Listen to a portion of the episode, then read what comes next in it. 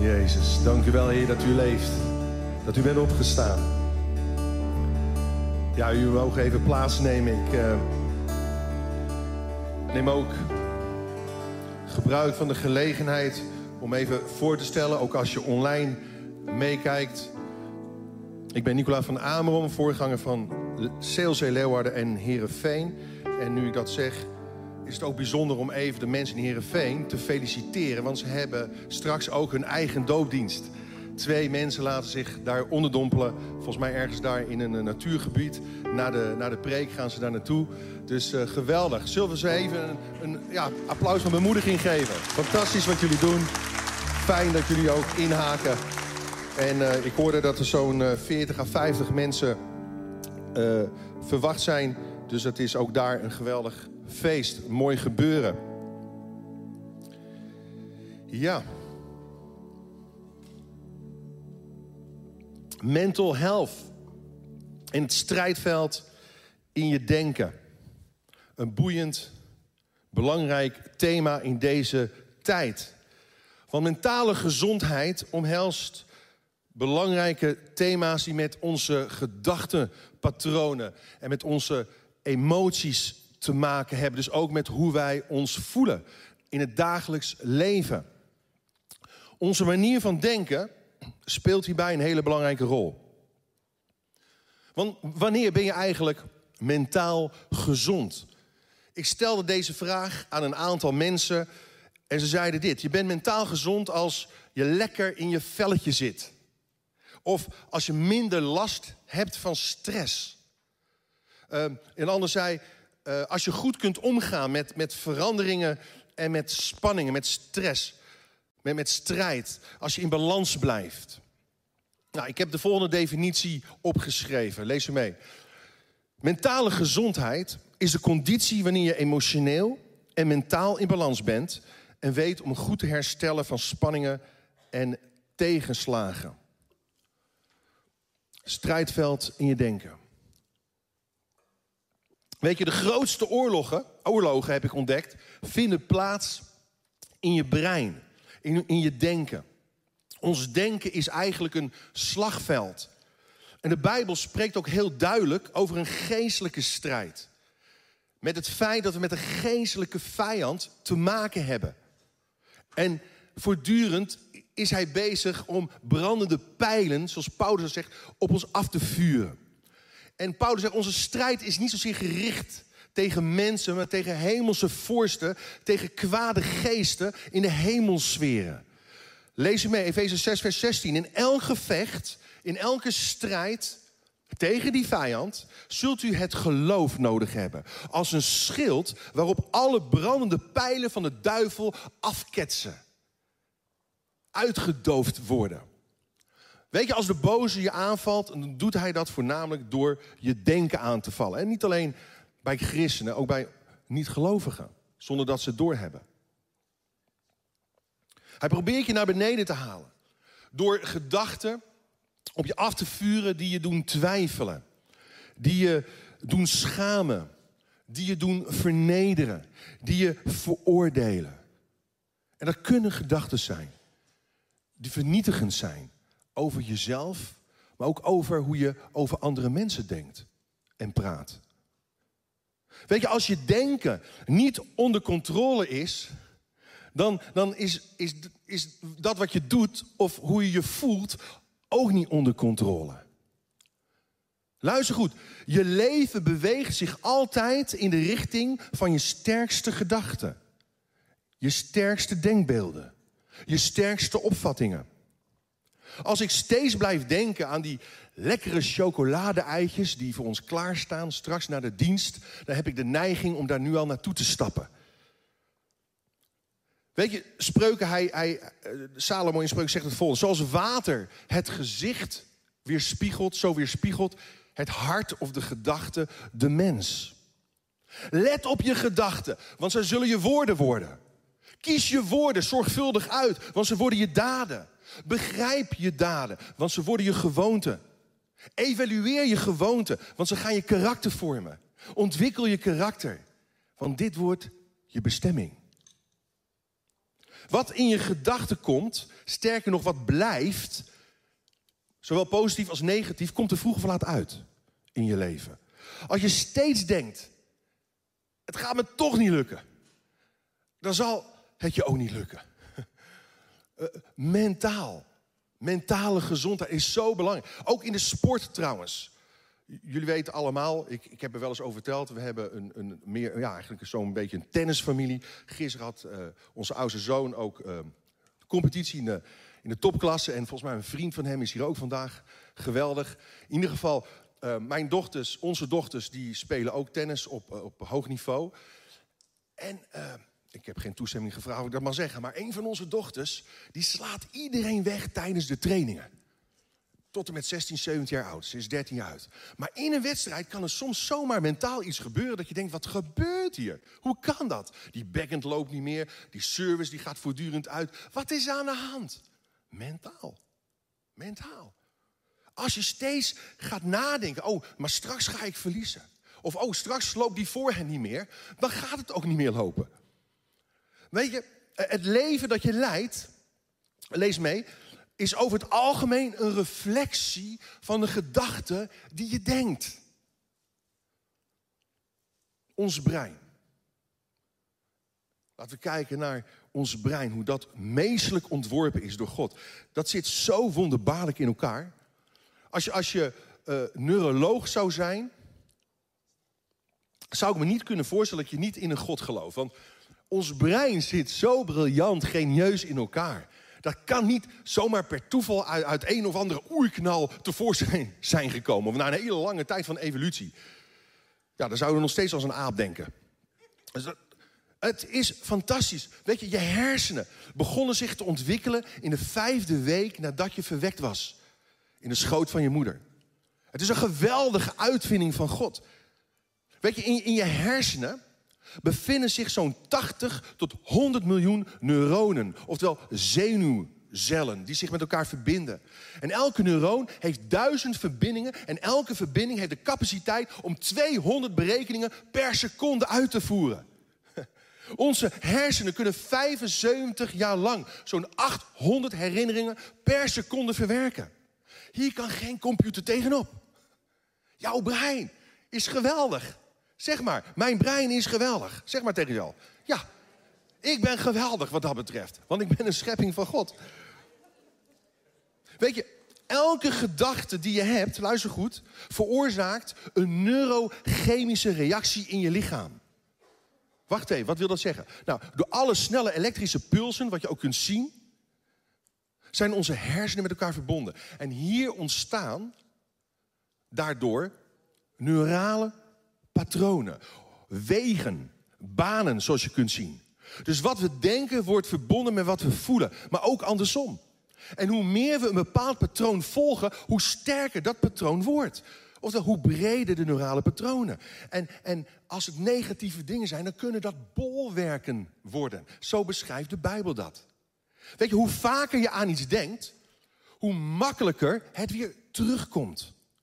En als dat negatief is, dan raak je daar mentaal of emotioneel, loop je daarin vast. Vandaar dat sommige mensen gaan geloven in hun eigen leugens. Kent u die mensen wel? Ze gaan geloven in hun eigen leugens. Hoe kan dat? Hierdoor. Als je maar blijft denken en blijft zeggen dat je niks voorstelt, dat er toch nooit wat wordt met je leven, dan ga je dat ook zo ervaren en je ernaar gedragen. Maar gelukkig, en de wetenschap bevestigt dat, hebben we de mogelijkheid om nieuwe gedachtenpatronen te ontwikkelen. Want hersencellen kunnen zich vernieuwen, kunnen zich herstellen. Niet voor niets, zegt de apostel Paulus, die de wetenschap ver voor zijn tijd uit was. Want de Bijbel die is ontworpen, geïnspireerd door Gods geest. En de wetenschap eigenlijk, joh, God is de grootste wetenschapper die er maar kan zijn. Maar Paulus zegt, lees mee, word niet gelijkvormig aan deze. Laat je niet vormen, onderdrukken door patronen van deze wereld. Door een werelds denken, maar word hervormd door de vernieuwing van je denken. Wauw. Onze wereld oefent voortdurend druk op ons uit. En als je je leven wil veranderen, dan moet je je denken gaan veranderen. En God zij dank, Oude patronen kunnen vervangen worden door nieuwe patronen. Negatieve gedachten en bolwerken kunnen vervangen worden met nieuwe gedachten. Paulus, hij wist dat ons brein de capaciteit heeft om zich te laten vernieuwen. Ook al zitten er misschien ongezonde patronen in. Of bolwerken misschien wel. En daarom kan hij ook zeggen, leg de oude mens af. Die te gronde gaat aan bedrieglijke begeerten. Laat u voortdurend vernieuwen in uw geest en uw denken. Laat je voortdurend vernieuwen in je geest en in je denken. Wauw, mental health. Heeft hier alles mee te maken. Het heeft namelijk een bepaalde mindset te maken. En de Bijbel noemt dat gezindheid. Waar is je denken op gericht? Er zijn twee soorten mindsets in de Bijbel. De mindset, oftewel de gezindheid van het vlees. Of de mindset, de gezindheid van de geest. Dus waar ben je op gericht? Is je denken op je vlees, dat is je oude mens, je zondige ik, gericht? Die door trouwens de doop symbolisch heen begraven wordt. Dan leidt dat tot de dood. Is je denken gericht op de geest, dan leidt dat tot vernieuwing van leven en tot vrede. En ik geloof dat vernieuwing van ons denken. En overwinning in ons denken, in het slagveld van ons denken, een direct verband heeft, een directe link heeft met Pasen en met de doop. Want het heeft te maken met de opstandingskracht van Jezus Christus. Laten we lezen uit de brief van Paulus aan de Romeinen. Romeinen 8. Daar kunnen we dat aan herleiden. Immers, zegt hij, zij die naar het vlees zijn, bedenken de dingen van het vlees. Maar zij die van de geest zijn, bedenken de dingen van de geest. Want het denken van het vlees is de dood, het denken van de geest is leven en vrede. Als Christus echter in u is, dan is het lichaam wel dood vanwege de zonde, maar de geest is leven vanwege de gerechtigheid. En de Heilige Geest kan ons denken blijven vernieuwen. Nieuwe patronen creëren, nieuwe banen in ons brein gaan scheppen. Door de kracht van zijn opstanding, de kracht van het woord van God. En als de geest van hem, die Jezus uit de doden opgewekt heeft, in u woont, in jou woont, zal hij die Christus uit de doden opgewekt heeft, ook uw sterfelijke lichamen levend maken door zijn geest die in u woont. Wauw. En lieve mensen, dit is in eerste instantie geschreven met het oog op christenen, gelovigen. Wat wil dat zeggen? Dat wil dit zeggen. Je kunt een nieuw hart ontvangen hebben. Wederom geboren worden. Of zijn. Door de Heilige Geest. Maar tegelijkertijd kun je ervoor kiezen om vast te houden aan een oude manier van denken. Aan oude patronen die niet gezond zijn. Waar heb je je zinnen op gezet? Op het vlees of de geest? Weet je, als ik mijn denken op de geest van God blijf richten, ervaar ik vrijheid in plaats van veroordeling. Ervaar ik vrede in plaats van angst. Ervaar ik acceptatie in plaats van afwijzing. Als ik me bezorgd voel of soms angstig, en dat kan gebeuren, we kunnen worstelen met van alles en nog wat, hoeft het niet zo te zijn dat zorgen mij hebben, dat de angst mij heeft. Want ik heb een mindset van geloof. Ik heb een mindset van de Heilige Geest ontvangen. Dus een van onze dochters, we alle twee, als jullie de tennisbaan op gaan lopen, ik heb een mindset van de Geest. Ik vermag alles in hem die mij kracht geeft. Amen? Ja, toch? Ja, man. We maken het praktisch hier. Dit heeft met mental health te maken. Maar natuurlijk, we hebben Gods woord nodig en de Heilige Geest. De kracht van de opstanding om bolwerken naar beneden te halen. Nou, nu de vraag. Lees mee. Hoe kunnen we de oorlog in ons denken winnen? Zodat we mentaal gezond blijven. Er zijn 3 stappen of 3 meenemers. Het woord van God is praktisch. Levensveranderend. Allereerst, verwijder ongezonde gedachten door ze gevangen te nemen. Dat moeten we leren. Heel veel christenen, ook jonge mensen, of die nieuw tot geloof komen, weten niet hoe ze hiermee om moeten gaan. Dit is geestelijke strijd, lief. Dit zijn lessen in geestelijke oorlogsvoering. Verwijder ongezonde gedachten door ze gevangen. Laat niet alles maar toe wat bij je binnenkomt. Je gedachten zijn als het ware het commandocentrum van je leven. Als je iets wil veranderen in je leven, dan moet je beginnen bij je manier van denken. Giftige gedachten kunnen ons namelijk gevangen gaan houden. Ja, je bent er wel een kind van God, je bent er wel gered, maar je bent niet vrij. Je groeit niet in je geloof. Dat heeft hiermee te maken. 1 ding, luister goed. Elke gedachte die bij je binnenkomt, is niet per se van jou. Denk even terug aan die tekst van Paulus. Die brandende pijlen die op je af worden gevuurd. Weet je, dus de gedachte zelf, die soms heel slecht kan zijn over jezelf, is geen zonde. Maar de keuze om daaraan vast te houden wel. Dus zorg dat je je foute gedachten wegklikt en goede gedachten toelaat op het scherm van je denken. Je kunt namelijk onmogelijk een positief leven leiden met een negatieve mindset. Dat kan niet. Onze gedachten scheppen onze stemmingen. Het is net als die pop-up reclames op YouTube. Wie heeft daar wel eens last van? Die pop-up reclames op YouTube. Ja, het is wel een beetje herkenning, gelukkig.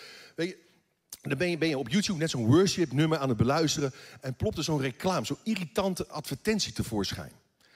En dan zit je er eigenlijk, je wilt het niet, maar je zit er eigenlijk aan vast. Die sleep je gewoon 5 seconden mee in een totaal andere wereld. Je bent aan het worship en opeens dan word je meegevoerd naar Zwitserse bergen. Of dan sta je zomaar in een meubelboulevard. Of je wordt meegenomen naar exotische oorden waar je helemaal niet, ja, misschien wel wil zijn, maar op dat moment niet. Je bent je aan het verdiepen in iets en plotseling worden je gedachten weggezogen. Naar plekken waar je helemaal niet wil zijn. Of aan dingen waar je helemaal niet aan wil denken. Of je klikt per ongeluk op de advertentie en zonder dat je het wil, zit je er een paar minuten aan vast. Want per ongeluk klik je er nog een keer op. Nou, zo is het ook met onze gedachten. Je kunt niet altijd voorkomen dat er ongewenste, ongezonde gedachten bij je te binnenkomen. Maar je kunt er wel voor kiezen om ze weg te klikken. Om wat er niet in thuis hoort te verwijderen. En dat doe je door ze gevangen te nemen. Dus wat doe je met vervelende advertenties? Negatieve gedachten.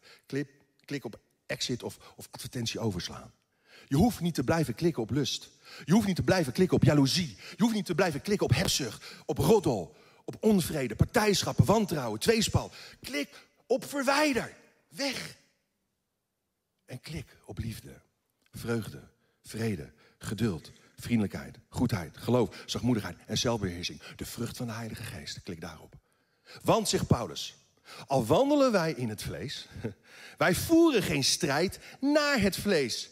Want de wapens van onze strijd zijn immers niet vleeselijk, niet aards, maar krachtig. Het woordje dynamis, hetzelfde woordje wat gebruikt wordt voor de opstandingskracht. Dynamis, door God tot afbraak van bolwerken. Want wij breken valse redeneringen, spitsvondigheden af en elke hoogte die zich verheft tegen de kennis van God. En wij nemen, en hier komt hij. En ik wil je echt uitdagen om deze Paaszondag, om dat te blijven doen in je leven.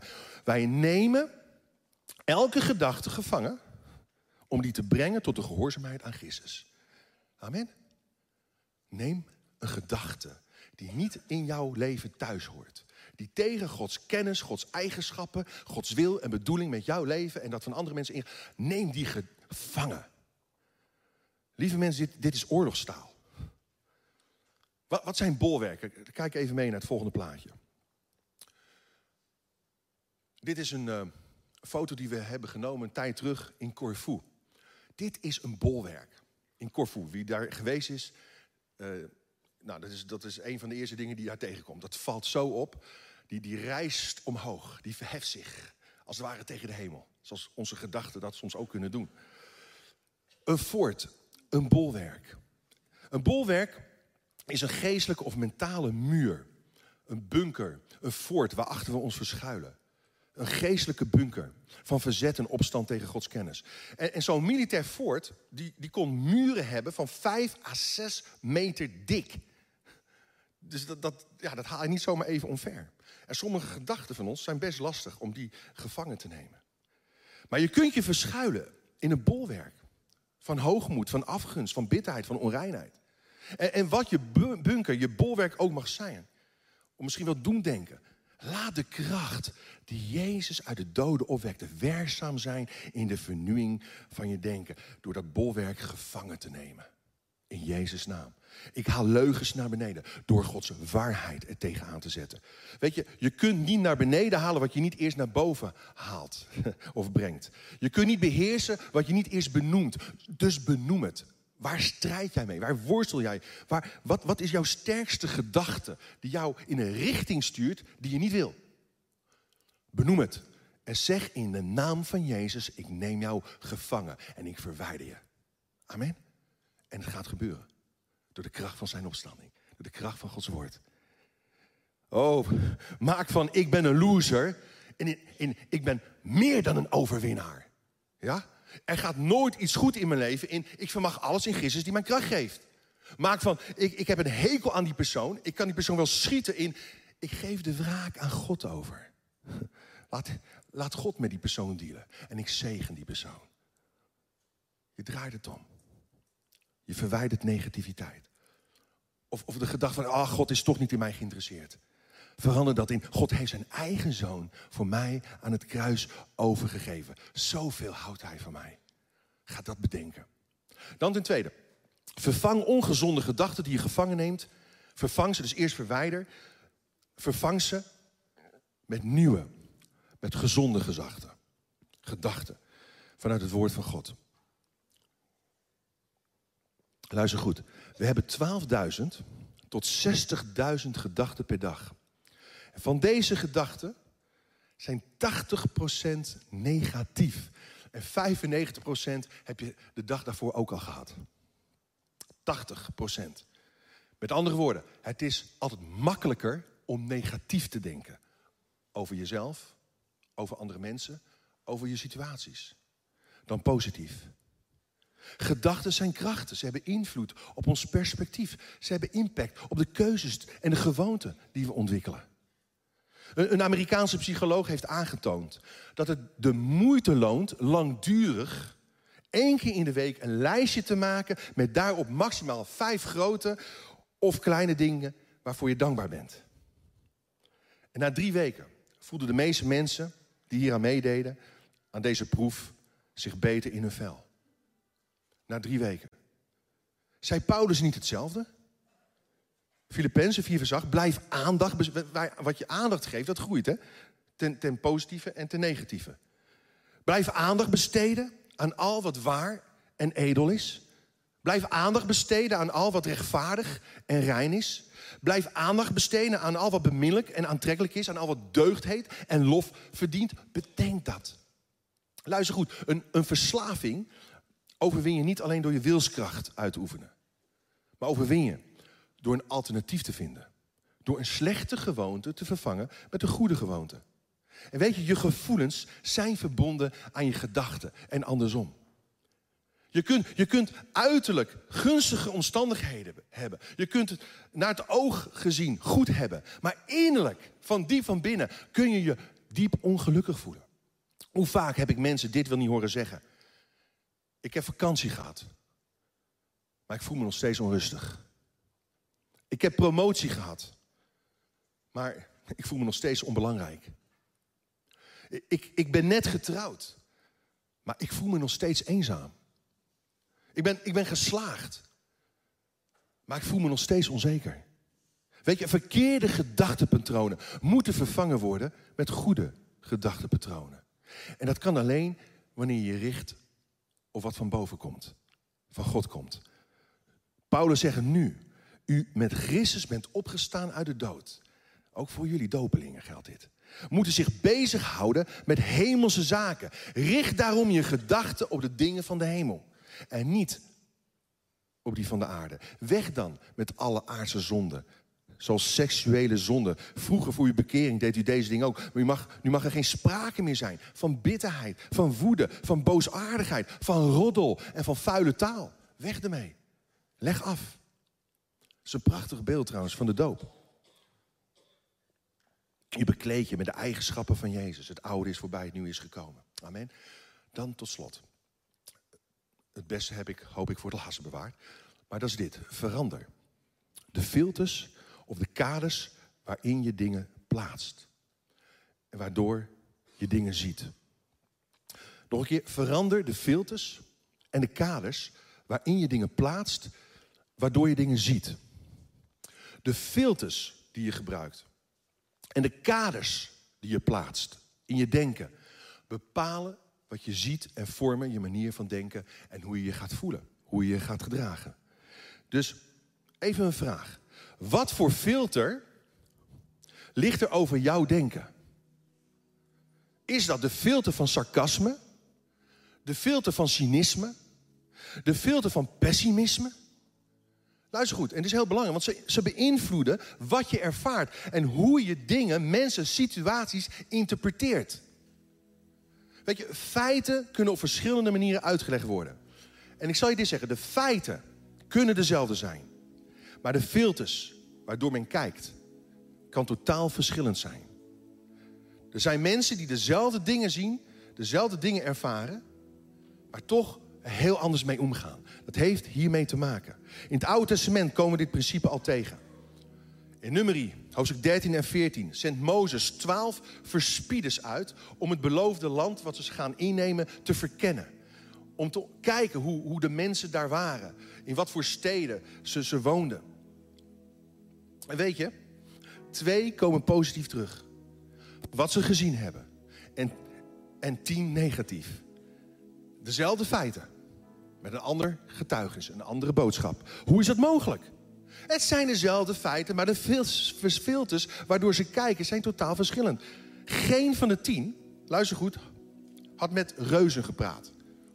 Er waren reuzen in het land, zeiden ze. Geen van de 10 had een interview afgelegd met reuzen die ze zagen. Toch vulden ze het voor hun in.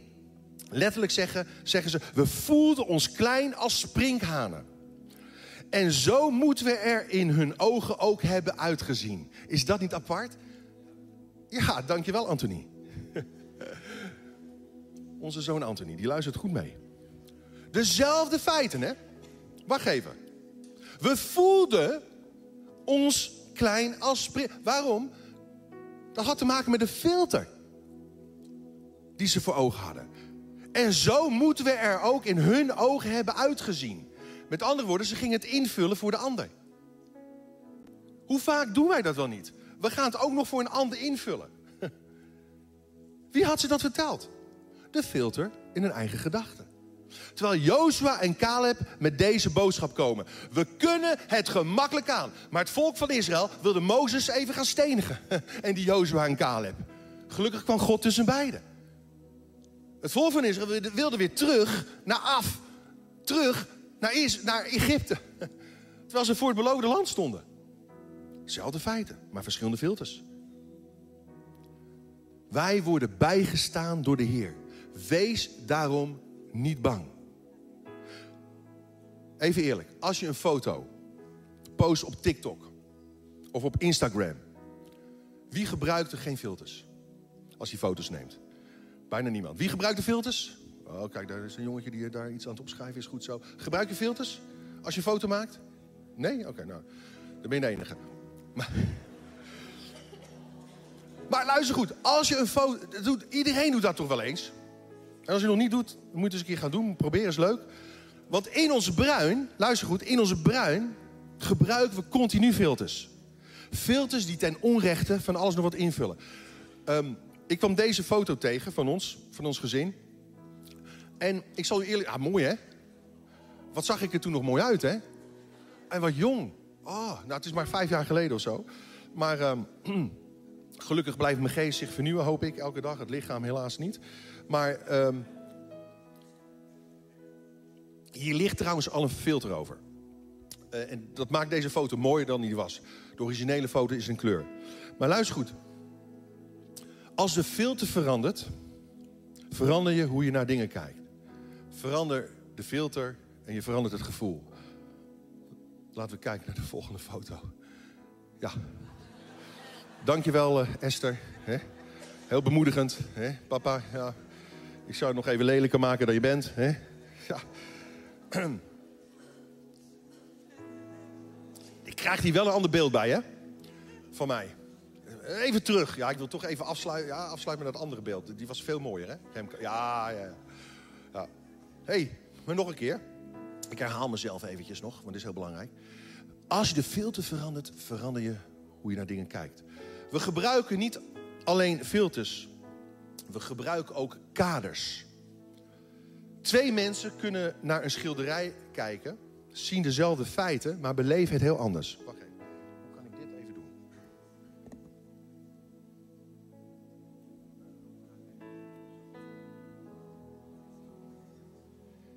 Ik heb hier een schilderij. Kunnen jullie dat allemaal een beetje zien? Ja? Kunnen jullie het een beetje zien? Niet? Oh, wil jij hem omhoog houden? Oh, nou, een vrijwilliger, geweldig. Die zomaar even mij komt helpen. Nou, dat is fantastisch, Floris. Ja, nou. Dit is een familieschilderij. Die heb ik al heel lang. En we hebben hem nu in de hal ergens boven in onze boerderij hangen. Maar in ieder geval is het een geschenk van een kunstenaar aan mijn vader geweest, jaren geleden. Als je goed kijkt, zie je hier een vrouw. Zien jullie dat? Nee? Nou, misschien moet je nog wat beter kijken. Ik weet ook niet, verrekijker had je mee moeten nemen of zo. Maar in ieder geval, die vrouw die hier zit, die kijkt een bos in. Hoe kijkt ze het bos in? Wat voor kader gebruik je? Leg je het kader hier neer, dan is het warrig. Dan zie je alleen maar misschien wel duisternis. Chaos. Waar leg je, als je hier zou zitten, het kader neer? Hoe frame je dingen? Je kunt ook ervoor kiezen om hier. Hier zie je een weg van licht. Hier loopt een weg, een donker pad, de duisternis in. Je kunt ook hier op het water het frame neerzetten. Of hier is het ook een beetje warrig. Twee dezelfde mensen kunnen dingen heel anders inkaderen. Zelfde schilderij, zelfde feiten. Maar welk kader gebruik je? Dankjewel, Floris.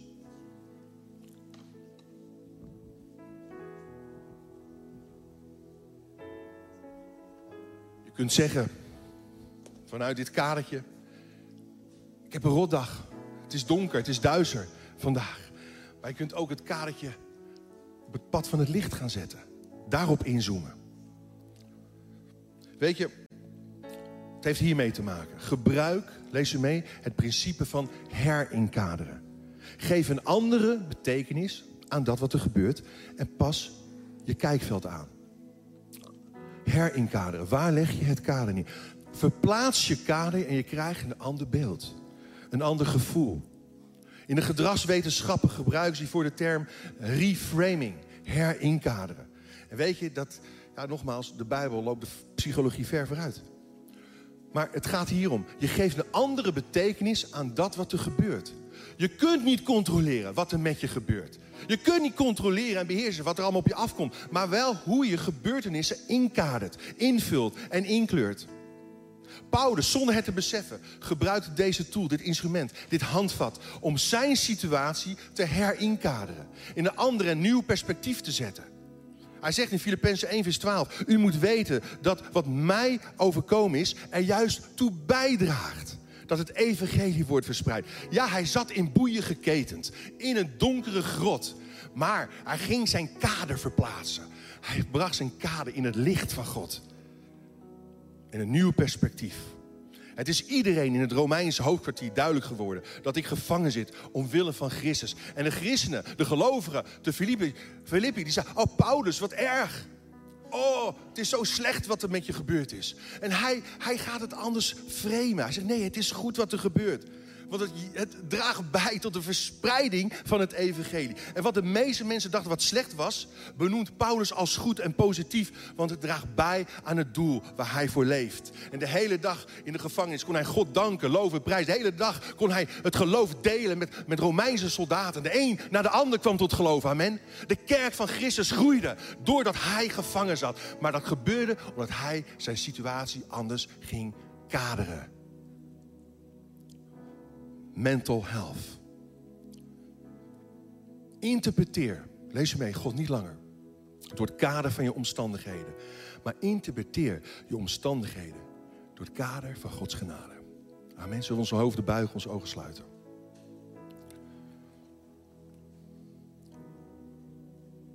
Ja, Heer Jezus. Ik wil bidden, Heer, voor ieder die hier zit, voor ieder die hier kijkt. Op dit moment. Misschien later op de dag. Ik wil iedereen ook uitdagen om in mij te bidden. Want dit is een boodschap voor ons allen. Of je nou gelooft of niet. God spreekt tot jou op dit moment. Misschien kun je gewoon rustig in je hart ook met mij meebidden. Heer, mijn bestemming is niet naar beneden gericht, maar omhoog gericht, naar boven. Heer Jezus, u betaalde de prijs om mij vrij te kopen en vrij te maken. En Heer Jezus, uw bloed is de waarborg. Mijn zekerheid dat er geen veroordeling meer in u is. En door uw opstanding is vernieuwing in mijn denken mogelijk. Elke giftige gedachte maak ik op dit moment gevangen. Ik haal leugens naar beneden. Onwaarheden breek ik af. Die misschien mensen over mij hebben uitgeroepen, hebben uitgesproken. Ik neem ze gevangen in de naam van Jezus. Van je bent niks waard. Het zal nooit wat met jou worden. Wat het ook mogen zijn. Heer, we nemen die gedachten gevangen. Ja, ik ga liever dood. Niks ervan. God is de God van leven. Van opstanding. In de naam van Jezus. En ik maak je los van die gedachten. Op dit moment. Heer, help me. Om nieuwe filters in mijn denken te gebruiken. Om nieuwe kaders te plaatsen. In mijn omstandigheden. O Heer, dank u. Dat elke gedachte die tegen uw woord en kennis ingaat, dat we die gevangen kunnen nemen. En bolwerken kunnen slechten in Jezus' naam. Heer, vernieuw mijn denken. Elke dag opnieuw. En ik zegen een ieder met de opstandingskracht van de Heilige Geest. In zijn en haar denken. In Jezus' naam. Amen.